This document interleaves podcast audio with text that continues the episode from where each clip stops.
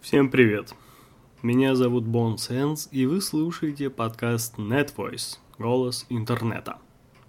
Сегодня мы поднимем тему, которая может изменить ваше представление о языках. Автор Дмитрий Веселов читает Бон Сенс. Текст «Не читайте на русском». Вчера я спросил Твиттер, кто из вас читает русскую игропрессу – и, как обычно, выяснилось, что никто. Аудитория Твиттера у меня классическая. Мужчины за 20 или немного до, с интересом к играм и даже деньгами. Как раз в таких должен целиться каждый главный редактор. Почему не целится – совершенно другой вопрос, на который, думаю, нельзя дать простого ответа.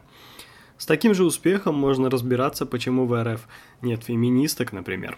Интереснее другое – в обсуждении всплыла фраза «А стоит ли вообще читать на русском языке?» И я думаю, что это серьезный вопрос, который требует серьезного ответа. Такая штука. Мы живем в эпоху перемен. Последние 200 лет перемены стали славной традицией. Их пережили деды, отцы, а теперь я смотрю за окно и каждое утро вижу другую планету. Количество полов из привычных двух плавно переросло в несколько десятков. Литературу захватили женщины, мы узнали имена Ассанджа, Сноудена, Саркисян. Только в новом десятилетии мог появиться такой фильм, как «Gone Girl», который два часа объясняет, что замужество для одаренной девушки сродни самоубийством. Только тут можно начать революцию, написав пять слов – Почему так быстро менялась жизнь дедов, написано в учебниках истории. С нами намного сложнее. Что происходит? Думаю, тут нужно смотреть за фасады привычных ответов. Проще всего связать все культурные и социальные революции с рассветом нового медиа. Сто лет назад волну реформ и восстаний запустили газеты. Сегодня то же самое делает интернет. Интернет превратил нердов, биоотбросы, в самых сексуальных самцов человечества. Интернет устроил сексуальный переворот в вашей семье. Только представьте, с каким трудом девушки соглашались делать миньет в Советском Союзе. При этом интернет – ответ простой и неполный. Все равно, как говорить, что пролетарская революция в Москве случилась из-за искры. Как и газеты – Интернет чаще инструмент, чем причина. Одни с его помощью ломают статус-кво, другие удерживают статус скрепами, например, как ФРФ, принимая десятки безграмотных законов.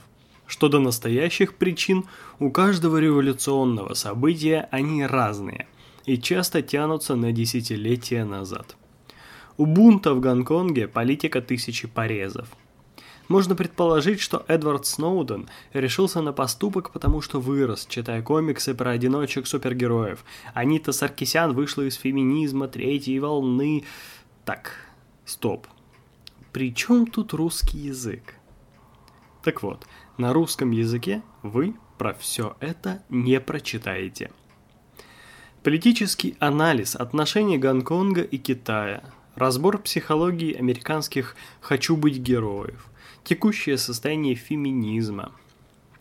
На русском все это или игнорируют, или обсуждают в стиле их нравы, то есть вы посмотрите, какие мудаки. Куда ни ткни. Появилось ли на русском языке хоть одно полноценное исследование группы Anonymous? А когда появится? Через 30 лет? Я допускаю, что какие-то университеты публикуют статьи, и думаю, если повезет, мы можем найти некоторых важных феминисток в книжках второсортного перевода.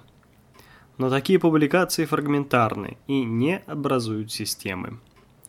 Мировая культура отражается в зеркале русского мира лишь пяткой и жопой, и все. Можно поиграть в игру. Взять любое имя в первой десятке FP Top 100 Global Thinkers – и посмотреть, что там успели перевести. Из 100 томов Ноама Хомский на русском есть 8. Посмертную Агебли Хитчинсона не перевели и не переведут. Кто-то может ответить, кому нужна эта американщина. У нас своя традиция с Толстоевским. Ну, например. Кто спорит? Конечно, можно смотреть на окружающий мир и анализировать его идеями исключительно русских. Объясните друзьям Gone Girl с точки зрения православных монахов. Потом можно будет запустить очередной смешной твиттер-аккаунт, чтобы конкурировать э, с Макаренко и НТО. Дальше не полетит. А еще можно написать. Ну, главное не образование, а то, что в голове. Талант. Любой может придумать оригинальную мысль, и не важно, что оригинальные мысли в культуру не поступают. Таким же успехом можно верить в говорящего и прямоходящего Маугли, которого воспитали волки. Любые идеи, неважно, технические или гуманитарные, развиваются одинаково. Они растут одна из другой, бесконечной цепочкой, и всю современную культуру можно отследить прямо к древним грекам. Вот, например, Новую игровую журналистику придумал Киран Джиллен, который взял идею новой журналистики 60-х годов. В частности, у Тома Вульфа. Те позаимствовали стиль и язык у американских современников-романистов, которые взяли стиль и язык у Фиджеральда и Хемингуэя, которые взяли нарративные принципы у Марка Твена и Диккенса, которые взяли принцип эволюции персонажей у Шекспира, который взял принципы драмы трех древнегреческих драматургов – Эврипида, Эсхила, Софокла. Образно выражаясь, современные авторы стоят на плечах других авторов, многих из которых на русском языке нет. Идеи проникают так медленно, что ситуация смешная – Думаю, что если вы пытаетесь понять мир и читаете русское, то похоже на программиста, который учится по книге «Перфокарты для БЭВМ».